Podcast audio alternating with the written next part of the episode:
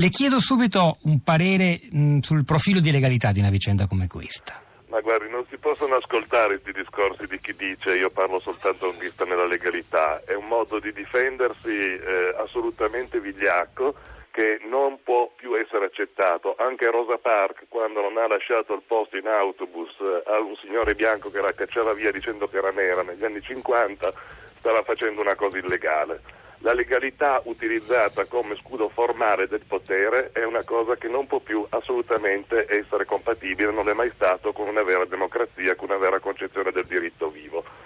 Questo è il punto fondamentale di questa questione, cioè continuare ad impostare questi eh, momenti importanti di cittadinanza attiva, costituente, che riprende dei luoghi, che si oppone ad uno Stato che, e dalle istituzioni che sono sempre più deboli coi forti e sempre più forti coi deboli, questa è la cosa veramente drammatica dell'attuale situazione, costituisce una scorciatoia che dimostra semplicemente l'incultura di questi nostri soggetti istituzionali. Queste cose sono di una gravità estrema, la cittadinanza se ne sta accorgendo e questi episodi si stanno moltiplicando enormemente perché il Paese è pieno di esempi di momenti virtuosi che sono stati stroncati con arroganza dalla retorica della legalità. Primo fra tutti il Teatro Valdo Occupato di Roma, su cui avevamo lavorato tanto anche con Stefano Rodotà per trovare delle forme di legalità nuova e costituente che è stato semplicemente chiuso ormai tre anni fa e rimane lì un'esperienza importante riconosciuta in tutta Europa che semplicemente è stata chiusa per un pugno sul tavolo dell'amministrazione pubblica. Queste amministrazioni pubbliche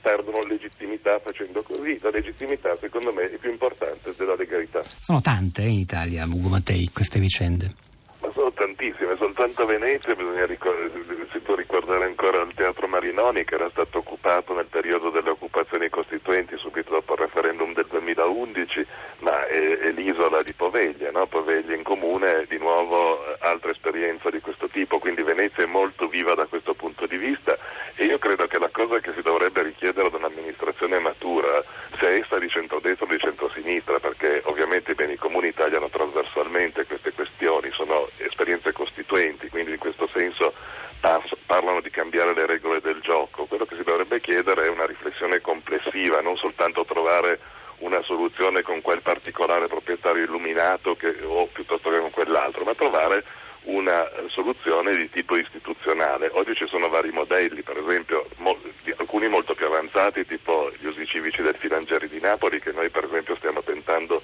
di utilizzare di applicare a Torino la cavallerizza reale, che è un altro caso molto virtuoso, sono tre anni di occupazione di uno spazio eh, che, una, che è un, un, un, un, luogo diciamo, dichiarato di interesse, di interesse globale dall'UNESCO.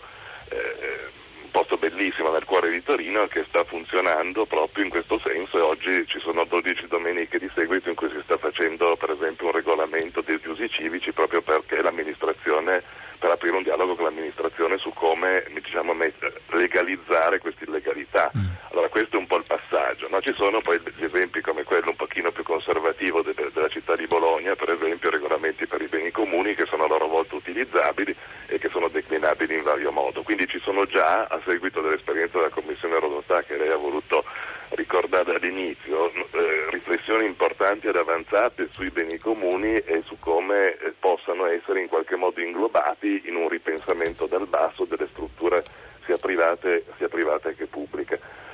Tutto questo deve essere mantenuto vivo. Io per questo ho iniziato questa mia partecipazione ringraziandovi per questa telefonata, per, questa, per avermi invitato a, questa, a, que, a questo importantissimo momento di riflessione nazionale.